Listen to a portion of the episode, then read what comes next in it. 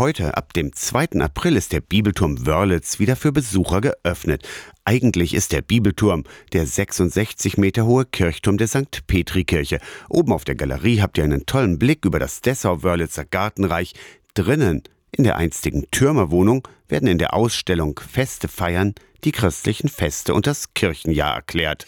Hinter der Orgel Dort, wo heute immer noch der Blasebalg steht, beginnt der Aufstieg, erzählt Bibelturmchef Thorsten Neumann. Es geht unten in der Belgerkammer los mit einem Überblick zum Kirchenjahr. Da gibt es eine Einführung zu den Festterminen, warum zum Beispiel der Ostertermin nicht feststehend ist und warum der Weihnachtstermin feststehend ist. Nämlich weil der Ostertermin abhängt vom ersten Vollmond nach dem Frühlingsanfang. Ostersonntag ist frühestens am 22. März, spätestens am 25. April.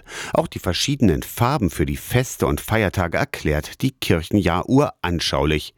In der Ausstellung könnt ihr die eine oder andere Klappe öffnen oder Videoclips anschauen. Auf der ersten Ausstellungsebene geht es um Advent und Weihnachten. In der zweiten Ebene Passion und Ostern und in der dritten Ebene unter der Aussichtsplattform kann man etwas zu Himmelfahrt und Pfingsten erfahren. Na logisch, um Himmelfahrt geht es dort, wo man dem Himmel auch am nächsten ist. Der oberste Raum ist Meditations- und Andachtsraum. Zum einen, um zur Ruhe zu kommen, um grundlegende Texte auch zu den biblischen Festen nochmal zu verinnerlichen, aber dann auch um den Ausblick und Überblick über die schöne Umgebung zu finden. An einem Kreuz aus Stahlseilen hängen viele Gebete und Wünsche der Besucherinnen und Besucher. Das ist für uns immer ein schönes Feedback. Es ist auch ein sakral geprägter Raum und insofern hat das da seinen guten Platz. Der Bibelturm Wörlitz ist ab heute bis Mitte Oktober täglich außer montags geöffnet. Aus der Kirchenredaktion Torsten Kessler.